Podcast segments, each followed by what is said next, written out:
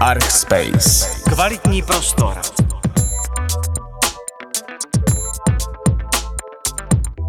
Dámy a pánové, vítám vás u dalšího podcastu Archspace. Za mikrofonem se hlásí Jan Gerich eh, spolu s kolegou Martinem, ahoj. a na druhé straně vítáme hosta eh, Petra Števka. Ahoj. Ahoj. Petr vystudoval architekturu v Liberci a na akademii ve Vídni. Působil u Paula Knila ve Švýcarsku Mimo jiné, ano. a X architekten v Rakousku. Mm-hmm. No a pak eh, zejména u Foster and Partners, Wilkinson Eyre, HOK ve Velké Británii. Následně zde dokonce založil vlastní studio Petr Stefek Architect. A dnes působí překvapivě v Praze a Brně a často ve spolupráci s ateliérem Habina. Eh, My tě tady, Petře, dneska vítáme především proto, že jsi jeden ze spovídaných eh, expatů, architektů nové publikace, kterou vydalo Kemp, Pražské centrum architektury a městského plánování, eh, která se nazývá Expati příběhy českých architektů a architektech v zahraničí. Tak eh, ty jsi nám dnes eh, přišel sdělit eh, své poznatky ze svých zahraničních zkušeností, že jo? Ano, asi, hlavně to. Já mám, hned první otázka je taková trošku profesní. Nakolik je ten text v té knize editovaný a nakolik je autentický tvůj? A, tak no je důležitý zmínit, že ten text vlastně vychází z přednášky, to znamená uh, z hovorového jazyka, který probíhal během té, té přednášky a dá se říci, že je editovaný uh, mnoha lidmi, kteří vlastně uh, to prošli hlavně z toho důvodu, aby se to dalo číst. To znamená, mm-hmm. autenticky to vychází z té přednášky, ale spolupracovalo na tom mnoho lidí, kteří vlastně ten text upravili tak, aby byl čitelný a, a měl určitý spát. Já se právě přesně proto ptám, protože eh, s architekty a jejich eh, texty přicházím samozřejmě často eh, do styku a sám jsem architekturu teda nestudoval, ale tak nějak jsem vypozoroval, že je to zřejmě dané právě tím mm, vzdělávacím systémem a vysokými školami. Přijde mi, že je tam učí právě takovou hodně technickou řeč, takovou jako exaktní, hmm. sofistikovanou, co je tam taková jakási oblíbená terminologie taky. A já ji vždycky pak musím překládat právě do té... Ličtiny. Jo, to jsem chtěl přesně říct. uh, máš takový pocit? Je to, existuje taková architektonická, architektská řeč? Ano, tak určitě eh, je fakt, že architekt je vlastně specifický živočišný druh a ve chvíli to nastoupí do toho prvního ročníku fakulty architektury, eh, tak je to vlastně oddělený od chovu těch ostatních studentů. A v podstatě během dvou až tří let lidé začnou nosit černé oblečení a začnou mluvit pouze o architektuře. A je vlastně pak velice náročný vlastně tenhle ten živočišný druh dostat se zpátky mezi lidi, protože pak, když zjistíte, že chcete najít nějaké klienty, tak zjistíte, že všichni potenciální klienti, eh, které znáte, jsou také architekti. A v podstatě je potřeba se trošičku z toho prostředí těch lidí, kteří jsou úzce profilovaní tím oborem, který milují, eh, zase rozšířit dál, takže to je vlastně to, eh, co jsem já pak po nějaké době, po několika letech v tom Londýně začal dělat, že jsem kromě architektury začal chodit třeba i na výstavy výtvarného umění nebo na koncerty a dostal se, dostal se vlastně zpátky mezi normální lidi a já se snažím být uh, normální člověk, ale samozřejmě, že ta moje deformace tím oborem určitě bude zřetelná, když někoho, jakoby, jako jsem já, někdo potká, ale myslím si, že se to týká mnoha dalších profesí a já se snažím být jako uživatelsky přijatelný. Jenom potvrzuju, protože Petr má černý tričko na sobě. ale barevné sako se nechá. Eh, Já jsem tě tady tak uvedl co do tvých eh, pracovních eh, zkušeností a studií ateliéru. Máš nějakou realizaci, s níž bys chtěl být spojován? Jak když jsem pročítal tu tvoji kapitolu v knížce, která mimochodem je opravdu velice čtivá a, a moc se mi líbí, tak eh, jsem tam vyčetl, eh, že eh, jedna z těch opravdu hmatatelných věcí, které si za sebou zanechal, je třeba střecha letiště královny Eli v Jordánsku. Hmm. Tak eh, je toto třeba něco, s čím, eh, co, co vytasíš, když se tě někdo zeptá? Já si myslím, že eh, každý upřímný architekt, eh, a to se snažím být i já, musí nejdřív říct, že každá práce v architektuře je týmová práce. To znamená, že eh, nikdy nikdo nemůže na svém tričku nosit jakoby eh, něco, co považuje, že je to absolutně jeho dílo. Vždycky to ovlivňuje tým lidí, se kterými spolupracuje, eh, klienti, konzultanti a vždycky je to jakoby souhrn všech různých názorů a, a vlastně týmový spolupráce a na žádným z těch projektů, které jsou v té knižce prezentovaný, jsem nedělal úplně sám. Naopak v případě ty, toho letiště jsem byl jeden z mnoha mravenečků v té velké armádě u Foster Partners, ale určitě je to něco, k čemu mám vztah a určitě se mi ta střecha líbí a konkrétně s tím letím letištěm mám i takový vztah, že když jsem se tam zajel před pár lety podívat, tak jsem dokonce si to letiště tak pozorně prohlížel, že jsem byl zatčen tajnou policií a odveden na výslech a musel jsem vysvětlovat, eh, z jakého důvodu mám o to letiště takový zájem a když jsem vyklopil všechny informace asi po hodině, eh, tak mě propustili a dokonce, ne, ne nepropustili, začali si to letiště spolu se mnou procházet a vyptávat se na různé věci a pochválili mě, že se jim to jakoby vlastně líbí. Ale netroufám si tvrdit, že je to moje letiště, je to letiště jakoby těch lidí, kteří na tom pracovali, to znamená šikovní architekti z Polska, Německa, ze všech končin světa, kteří na tom pracovali a samozřejmě pod značkou slavného Normana Fostera, který to celé zaštiťoval. Mě tady ta historka velice zaujala. Eh, já jsem třeba jednou byl zadržen na letišti v Helsinkách a tam jsem si říkal, že eh, finský vězeňský systém ke mně určitě bude velice smířlivý, ale jak jsi to prožíval v Jordánsku teda? Eh, já jsem v žádném případě nebyl ve vězení, já jsem byl pouze odveden, odveden eh, do zasedací eh, místnosti a ten dialog nebyl veden se světlem proti obličeji, ale velice elegantním člověkem v krásném obleku, který jenom pozorně zjišťoval, jaký záměry mám a, a v podstatě se choval tak, jak se vlastně ostraha letiště má chovat. Prostě se tam objevilo podezřelé individuum, pravděpodobně v černém oblečení a, a prohlíželo si budovu letiště, takže to byl výsledek toho našeho setkání. Takže jsi nebyl nervózní. A, a v podstatě po zkušenostech třeba půl letech ve Foster Partner jsem nemohl být nervózní. Norman Foster, eh, ikona světové architektury, jaké je? Je to neuvěřitelně precizně eh, se chovající a uvažující člověk a obdivuju to, když vlastně se setkáte s člověkem a máte pocit, že má výrazně navrh a že se máte co učit a co poznávat a ve stejnou chvíli neuvěřitelná schopnost organizace a vlastně dá se říci eh, schopnost řízení impéria, takhle bych to nazval. A, ale zároveň eh, musím říct, že tam na tom prostředí bylo zajímavé hlavně potkávat ty úžasné kolegy, který on tam vlastně dokázal přilákat do toho prostředí a, a když se mě třeba lidi ptají, jak mě kdo ovlivnil, tak já musím říct, že mě vlastně vlastně nejvíc ovlivnili ty mý vrstevníci. A to se platí, protože vy vlastně tu ikonu potkáte vždycky jenom krátce nebo máte s ní jako tu interakci pouze nějakou omezenou dobu. A, a v podstatě to, co vás nejvíc ovlivňuje, je, eh, jsou ti lidé, se kterými jste vlastně v kontaktu a v nějakém souběhu další dobu. To znamená, že člověk měl možnost poznat lidi z různých uh, vysokých škol, z různých částí světa. A bylo zajímavé vidět, jak o věcech uvažují lidé z Itálie, lidé ze Skandinávie. A, a prostě Norman Foster a mnoho dalších londýnských firm vlastně využívalo benefity toho, že tyhle ty lidi z těch multikulturních prostředí uh, přinášejí k jednomu stolu různé myšlenky. Norman uh, Foster, respektive popisuješ v knize takovou příhodu ohledně konzultace ve tři ráno, mm-hmm. u které byl i Norman Foster. A, takže nepouští nohu z plynu ani po dosažení úspěchu. A... Ani po dosažení už tak pokročilého věku. Tak. Já si myslím, že když to miluješ, tak není co řešit a to si myslím, že je definice toho jakoby oboru. A musím teda taky říct, že to, já už jsem vlastně pamětník, že to není to ještě černobílej film, ale už je to prostě pár let zpátky, uh, takže netroufám si říct, jak to tam vypadá dneska, ale realita je taková, že jsme pracovali na projektech, který mu byli blízký a tím pádem tam pozornost tam byla.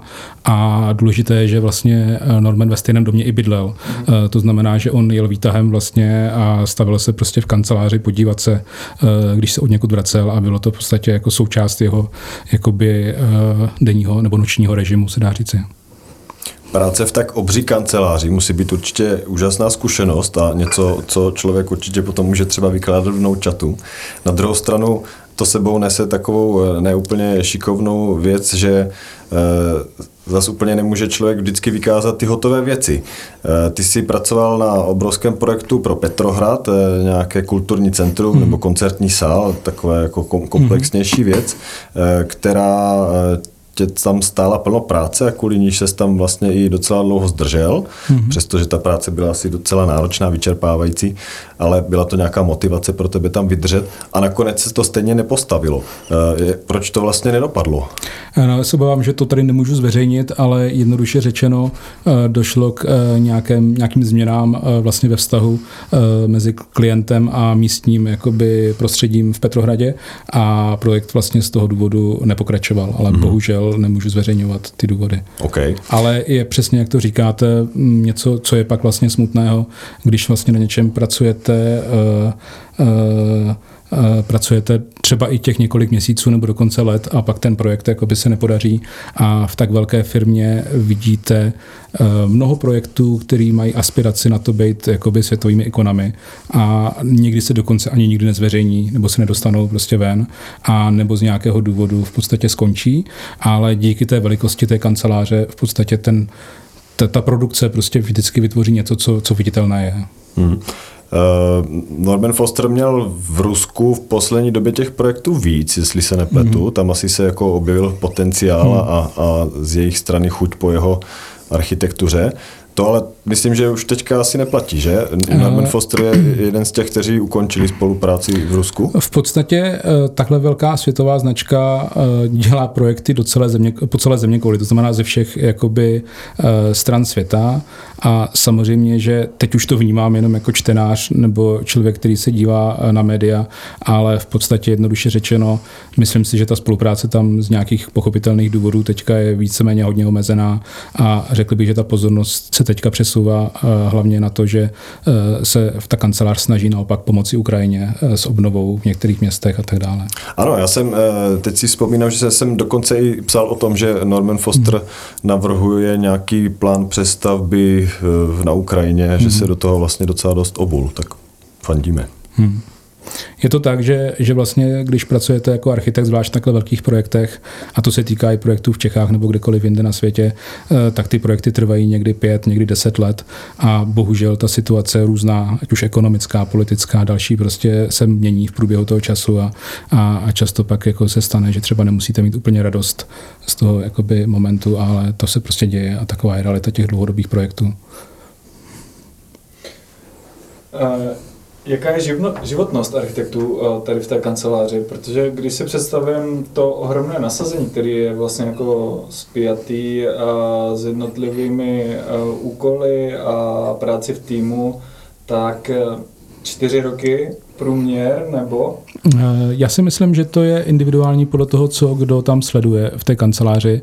A samozřejmě, že, že je to slavná kancelář, to znamená, že tam mnoho lidí uh, vlastně jde odkroutit si vlastně v CV ten svůj jeden rok nebo dva, takže dá se říci, že nejčastější čas bych řekl, že tam byl jeden rok uh, v té kanceláři, ale pak samozřejmě záleží na odbornosti, kterou tam člověk nabízí nebo sleduje, protože tím, že ta firma je hodně, hodně vlastně veliká, tak tam jsou specializované obory, názory, které se nemůžou v podstatě eh, v některých jiných menších kancelářích uplatnit. To znamená, že eh, v podstatě tam jsou průkopnické obory ohledně parametrického designu, programování, skriptování a myslím si, že tito lidé tam zůstanou často i mnoho let, ne třeba celou kariéru, celý svůj život, eh, protože je to pro ně výjimečná příležitost a řekl bych, že ty architekti toho vlastně obecnějšího zaměření, jako jsem byl třeba já, kteří vlastně byli zvyklí navrhovat architekturu nebo dělat vlastně domy, takže řešili prostě jejich dispozice, řešili jejich vlastně vzhled eh, ve smyslu tom obecném, eh, tak ti myslím často aspirovali na to, že vlastně měli chuť zase vyzkoušet tu zkušenost někde jinde nebo se posunout někam dál.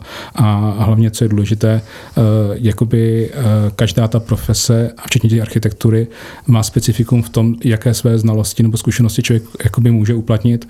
A u, té, u těchto velkých kanceláří člověk pracuje na velkorysých konceptech, ale neřeší izolaci v koupelně jo? Nebo, nebo něco takového. A, a dostáváte se do situace, a to jsem se bavil teďka i s Honzou Vranovským, který byl v Japonsku, eh, že člověk odejde z těch slavných kanceláří a kamarád chce udělat jako rozšíření koupelny a vy máte za sebou portfolio s koncertním sálem, eh, dvěma mrakodrapy, ale nevíte, jak jim doporučit sifon, aby mu netekl. Jo? A, a to se dostáváte do situace, že si člověk říká, jak je vlastně ten architekt uh, jakoby užitečný, když to řeknu, když by to srovnal s jiným oborem, jako zubař, který by se pochlubil, že operoval tolik a tolik velryb, a pak by se rozhodl otevřít si ordinaci a děl by se, že velryby nechodí. Jo? A, a, a, tak vlastně jakoby, to je takové přirovnání. Takže uh, když se vrátíme zpátky k tomu času, Hodně velký vliv taky má samozřejmě ta mezinárodnost, to znamená lidé, kteří přichází ze zahraničí, eh, tak tam samozřejmě třeba neplánují v Londýně zůstat celý život, takže tam stráví ten jeden rok nebo tři roky. A samozřejmě, že třeba životnost britských architektů, pokud do takové kanceláře vstoupí, eh, tak je výrazně vyšší, protože eh, plánují třeba strávit celý svůj život v Londýně. Jo. Ty se prezentuješ velice vřelým vztahem k Londýně a hmm. dal bys našim posluchačům nějaký tip na místo, které není úplně frekventované nebo nějaké, které tě uchvátilo? Těch míst je jakoby mnoho, ono je zajímavé na Londýnu, že vlastně plné rozmanitých míst a každý je specifický, je hodně odlišný a hodně se to neustále mění. A e, já bych řekl, že určitě e, jsou zajímavé všechny vlastně e, lokality poblíž vlastně kanálů, to znamená míst, kde dřív jezdily ty nízké lodě dopravující uhlí, tak vlastně dá se říci, to jsou místa, kde jsou kavárničky, je to vlastně v okolí Camdenu, táhne se to vlastně do Shoreditche až do East Hackney, do těle těch míst, kde je to plný vlastně tím, že to jsou historicky vlastně chudší čtvrti, tak je to plný alternativních eh, klubů, eh, zajímavých kaváren a těch jakoby, jakoby neortodoxně Eh, komerčních věcí a to je určitě hrozně velký zážitek a pak třeba eh, je zajímavý eh, je jakoby vyrazit trošičku dál z toho Londýna a, a třeba jsou krásné vlastně místa podél Temže, Henley upon Thames a těch těch místech vlastně na západ od, od Londýna, který já zase miluju třeba jako cyklista, že, že vlastně jsem si pomocí satelitních jakoby obrázků na svém telefonu proskumával různé místa jakoby v okolí Londýna. Já bych na tohle chtěl navázat hned dvěma otázkami. Teď první se bude asi vázat k tomu Londýnu. Eh, ty píšeš eh, ve své kapitole v Expatech, že eh, po návratu ze zkušené ze světa tady tak zlehka občas v Česku upozorňuješ na skutečné hodnoty, které tady máme a kterých si možná nejsme tak úplně vědomi. A to by mě právě zajímalo ve spojení s tím Londýnem. Já jsem taky třeba narazil na názor, že Londýn je úplně nejpříšernější město eh, pro děti, eh, pro malé děti a rodiny s malými dětmi. Já jsem zrovna v Londýně nahoru teda byl docela hodněkrát a vždycky jsem z něho teda úplně strašně vyčerpaný, ale svým způsobem mě jako láká, ale nedokážu si představit, že bych tam žil.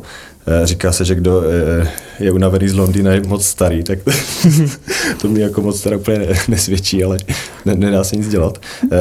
Eh, nemohl jsem si třeba jako nevšimnout takových detailů, že třeba jsou strašně úzké chodníky. Nedokážu si představit, jak jako dítě v Londýně se může naučit jezdit na kole, když prostě na ten chodník se nevleze, na silnici bych ho nepustil ani náhodou.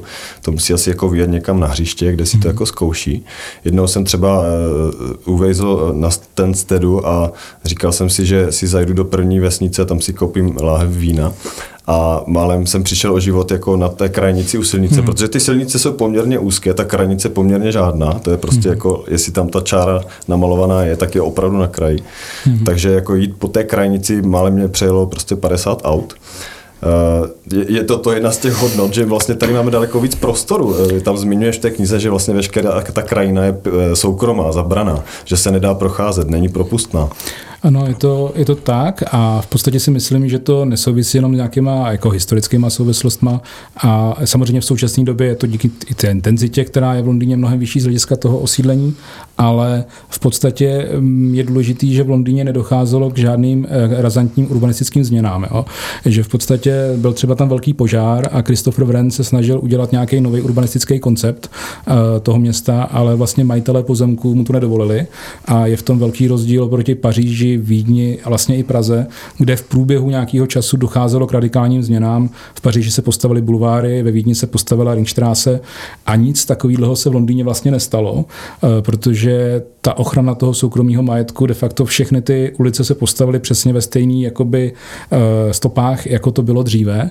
A to znamená, že Londýn je vlastně neuvěřitelně pomalý město. Ono je jako, eh, když člověk, já jsem třeba jedna z věcí, kterou jsem v Londýně v podstatě z ní rostl, tak to byly double deckery, který všichni milujou, když se s nimi člověk sveze jednou, ale když pak jezdí častěji, tak vlastně zjistí, že ten eh, autobus se pohybuje rychlostí skoro chodce.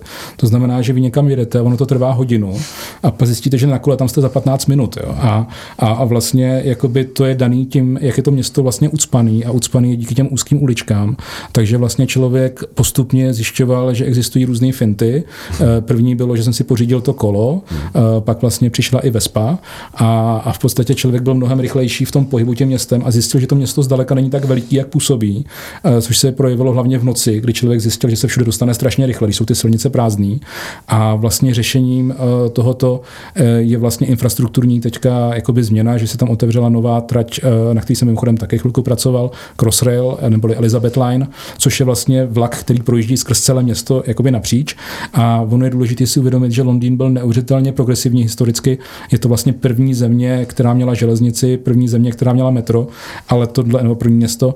A tohle všechno má ale svoje důsledky, že ty věci jsou vlastně jakoby památkama, jo? že vlastně vy máte město, který, který má metro, který by se dalo srovnávat s našima růbenýma chaloupkama, protože to vznikalo v podobné době. A, ale vlastně super, že to stále funguje, ale samozřejmě, když pak vyrazíte do Šanghaje nebo do Pekingu, tak vidíte mnohem modernější systémy, eh, protože vznikly před pár lety a například podzemí pod Londýnem už je plné a není možný vlastně udělat nějaký radikální změny a právě když se stavila třeba Crossrail eh, linka, tak na to tenhle Court Road vymysleli nebo našli jediný volný místo, kudy šlo provést nový tunel a bylo tam několik centimetrů, kdy se to dotýkalo dalších tunelů vlastně v okolí a skutečně je to sofistikovaný zázrak, ale všech dohromady je to v podstatě jedna obrovská technická památka. Hmm. No my máme tady v Česku taky nejhustší síť železnice, že jo? A my hmm. v Brně máme dokonce snad jedna z nejstarších, myslím asi úplně to nejstarší nádraží železniční v Česku, že jo? A taky se z něho nemůžeme úplně nějak vybruslit. Hmm. No a ta druhá věc, kterou jsem se chtěl zeptat, eh, obzvlášť mladí čeští architekti si eh, stěžují na Schwarz systém hmm. na architektonické scéně. Jak to funguje třeba v té Británii, Rakousku a Švýcarsku, kde se měl možnost to zažít? Není to jenom taková eh, nedutklivost z jejich strany, že není vlastně ten Schwarz systém jako celkem norma v Česku u všech ostatních oborů?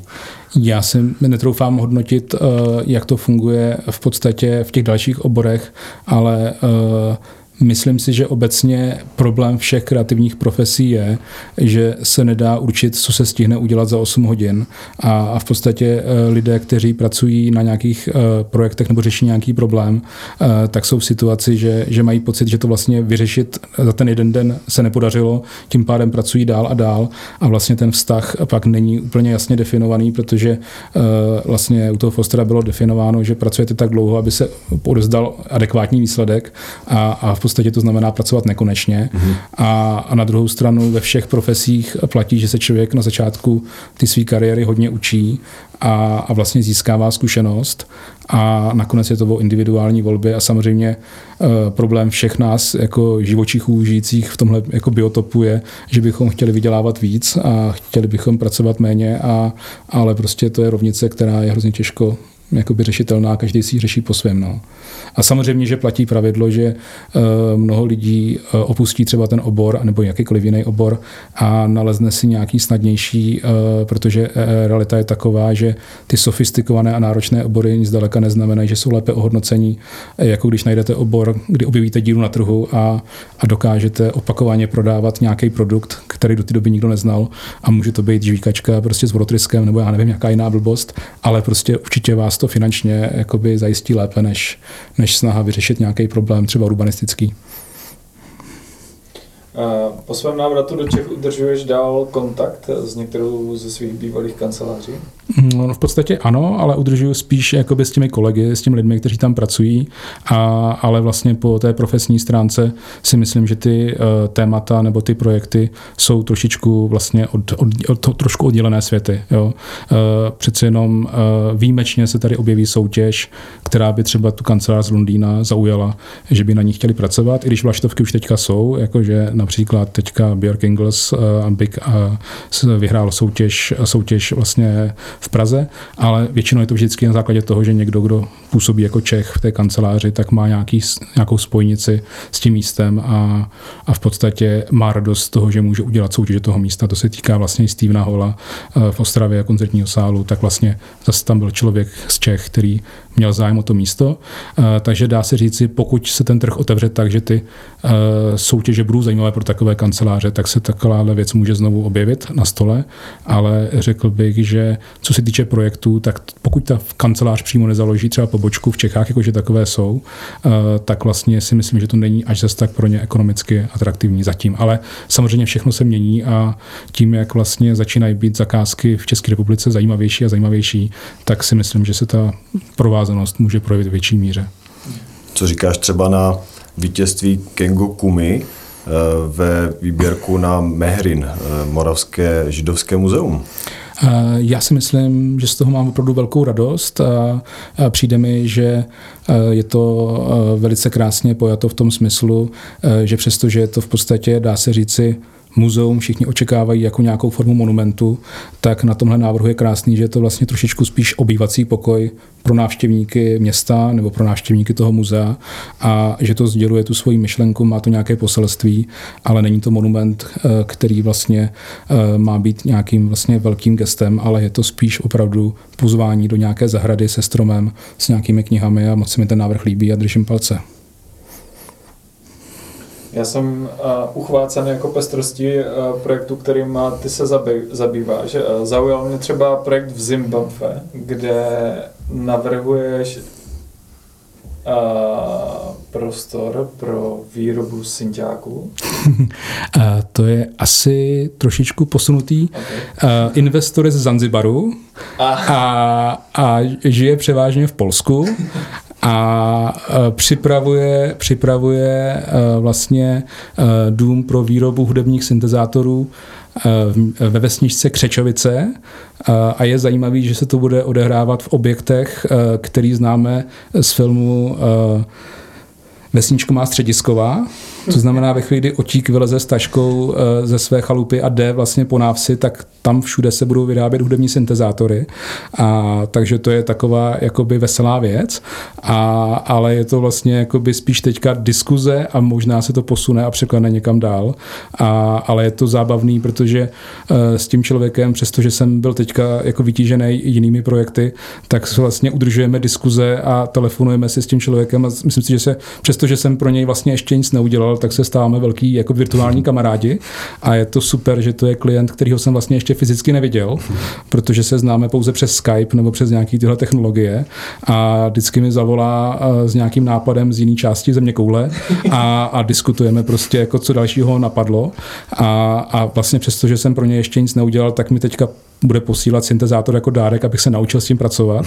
A, ale vlastně ten think tank prostě uh, funguje a uvidíme, kam se posune. No. Ale takže, uh, abych to řekl, uh, týpek, týpek uh, vlastně ze teď abych to nepopletl, ano, ze Zanzibaru, z Zanzibaru, ale zároveň z Polska, zároveň z různých, prostě, prostě světoběžník. Ono je důležitý, vlastně když potkáte lidi v Londýně, tak oni mají těch příběhů tolik, že vlastně nejčastější otázka, když jsem byl poprvé v zahraničí, odkud jsi, a lidi se to jako často to tady za rohem. A no jo, ale odkud si, protože člověk třeba viděl uh, nějakou vizáž a říkal si, ten člověk je určitě někde z Ázie a řekl, no já jsem z Berlína. Jo, prostě a teďka, a teďka člověk jako překvapeně koukal a dozví se, že ta třetí generace z Berlína prostě, přestože samozřejmě třeba nějaký jako uh, původní praprarodiče prostě byli z Číny, uh, tak, tak v podstatě to mělo to na ten jakoby do, dopad. No. A, a takže, takže tak a, a uvidíme, jak se to bude vyvíjet a, a působí to jako zábavná věc, ale já nerad mluvím o věcech, které ještě nedopadly, jo, protože uh, je to podobně, jako když se bavíte s režisérem, uh, tak ona bude vyprávět, bude dělat úžasný film, který dostane pět Oscarů, ale má ho na pěti papírech jako ve sketchbooku, uh, tak, tak v podstatě jako uvidíme, jo, a snad ty syntezátory nebudou zkratovat, nikoho nezabijou a, a, a bude to fungovat tak, jak to má fungovat, a, ale třeba si budeme za dva roky povídat tady o ledničkách nebo něčem úplně jiném, jo? to já nevím. Ty se narodil v Hradci Králové, no, no. vystudoval si v Liberci a ve Vídni, potom jste teda pracovně výrazně uchytil ve Velké Británii a aktuálně působíš profesně teda v Praze a v Brně. Jak, se, jak ses dostal do Brna? Já v podstatě, abych to uvedl, eh, já vlastně jsem měl možnost teďka víceméně eh, dva roky, nebo stále mám, eh, pracovat v týmu ateliéru Habina tady v Brně a vlastně, když byla doba těch lockdownů, tak v podstatě člověk nemohl nikam cestovat. Já jsem se vlastně objevil víceméně poměrně víc tady v Čechách a vlastně úžasný architekt Martin Habina mi nabídnul prostě možnost spolupracovat na nějakých věcech a společně s Tomášem Berkou a dalšími architekty v týmu jsme pracovali na několika krásných projektech a, a jak říkám, opět v týmu, v týmu ateliéru Habina, tak jsme se věnovali, teď už to asi můžu říct, že se brzo zveřejní vlastně studie obnovy Paláce Morava mm. v centru Brna a několik dalších vlastně rodinných domů a vil, ale myslím si, že o nich bych měl mluvit hlavně Martin, mm. protože to je vlastně jakoby z jeho kolíbky, mm. ale měl jsem možnost tou kolíbkou trošku kejvat a, a, a pomáhat s nějakýma svýma nápadama a myšlenkama, takže si myslím, že je to taková krásná synergie věcí, který, který vlastně Brno jakoby brzo třeba pozná a uvidí. Jako, a stejně, stejně jako s těmi syntezátory jinými věcmi, nemůžu slíbit, že se všechno stane a proběhne, jak si myslíme, ale, ale kolíbkou houpeme a, a prostě vznikají krásné věci. Hmm. Na, tu, eh, na toho Wiesnera jsem se chtěl zeptat, eh, ty to v knižce zmiňuješ, ale ještě neprozrazuješ, takže teď jsme teda odhalili to velké tajemství a překvapení, takže je to teda Palác Morava Ernsta Wiesnera. Já jsem eh, se nad tím zamýšlel, která velká jeho památka by to v Brně mohla být a tak nějak jsem si to teda myslel, tak to se moc těším, protože to je opravdu úžasný barák, který je, je už takový, že by potřeboval tu rekonstrukci. Tak to teda fandím, to bude velká věc určitě. Mm-hmm. Eh, no a ještě se chci zeptat, eh, zmiňoval jsi v knižce, že eh, mm, pracujete na nějakém programu nebo mm, podle mota, že město nesmí ubližovat nikomu, to mě mhm. velice zaujalo, nikomu to tak jako naznačuje, že se nemusí jednat třeba jenom o lidi? Dá se říci, jako všechno je samozřejmě zařazené do nějakého kontextu a ne, eh, ne vždy se to dá ideálně realizovat, ale v, když jsem vlastně dokončil jeden z mých miláčků projektů eh, v Londýně, Fisher Street eh, bytový dům, tak jsem tak trošku jakoby přemýšlel, co budu dělat dál. A Tomáš Rousek, další český architekt, který tam působil, mě seznámil s lidmi okolo vlastně takového think tanku, který se jmenuje Living Green City, nebo jmenoval Living Green City. A naším záměrem bylo vlastně řešit téma udržitelnosti ve městech a je důležité si uvědomit to, že vlastně ty města jsou svým způsobem toxická, uh, jakoby uh, ta koncentrace prostě splodins out, uh, koncentrace všech těch jakoby dalších nečistot, který jakoby poletavé částice a podobně, tak najít nějaké řešení a v podstatě začali jsme pracovat na konceptu, kterým se já ve své tvorbě dál zabývám, když mám tu možnost teda, a to je vlastně přinášení a vnášení biodiverzity do měst. A v podstatě to znamená mít možnost nějakých souhrnem různých jakoby opatření, vytvářet biokoridory, biotopy, to, aby vlastně eh, se městu umožnilo to, aby vznikaly zelené střechy, zelené fasády a vlastně věci, které ale nejsou jenom kvůli vizuálnímu vzhledu, ale jsou proto, že umožní vlastně eh, návrat hmyzu, návratem hmyzu přichází ptáci, přichází další jakoby příroda. A Eh, a to si myslím, že je něco, čemu jsem se s velkou láskou věnoval a zůstal tam po mně v Londýně vlastně na stanici Covent Garden dům Regal House, který je takovým vlastně ikonickým symbolem tyhle ty snahy a, a jsem rád, že se vlastně lidem v Londýně líbí a, a stále funguje a, a prostě dá, dělá lidem radost. No. Já se právě dlouhodobě si všímám té toho nesouladu nebo až jako protichudnosti lidských zásahů do krajiny a, a města Eh, vůči právě zvířatům a eh, když eh, vezmu úplně ten nejzákladnější, takže někde vede silnice a cokoliv živého chce jí přejít, tak to je přeje to autem. A nebo takové jako drobnosti, jako u nás třeba v baráku se při nějaké kontrole zjistilo, že kde si za, za okapem je strašně moc netopíru, tak hmm. jsem se úplně vyděsil, že budou chtít je lidi zlikvidovat. Naštěstí teda nějak jsem to zahrál do autu a netopíři tam zřejmě můžou být dál, aniž by je kdokoliv ho tam vyháněl, protože ničemu nevadí pro boha, hmm. že jo. Ale eh, hodně si toho právě všímám a, a třeba eh, v souvislosti s, se skleněnýma fasádama a čím dál většíma barákama a takovým tím jako Eh, jak potom jde člověk kolem a tam na zemi jsou ti popadaní ptáčci chudáci, kteří to napálili do toho skla nepřežili. Hmm. Tak eh, to teda fandím, že se tomu nějak věnujete.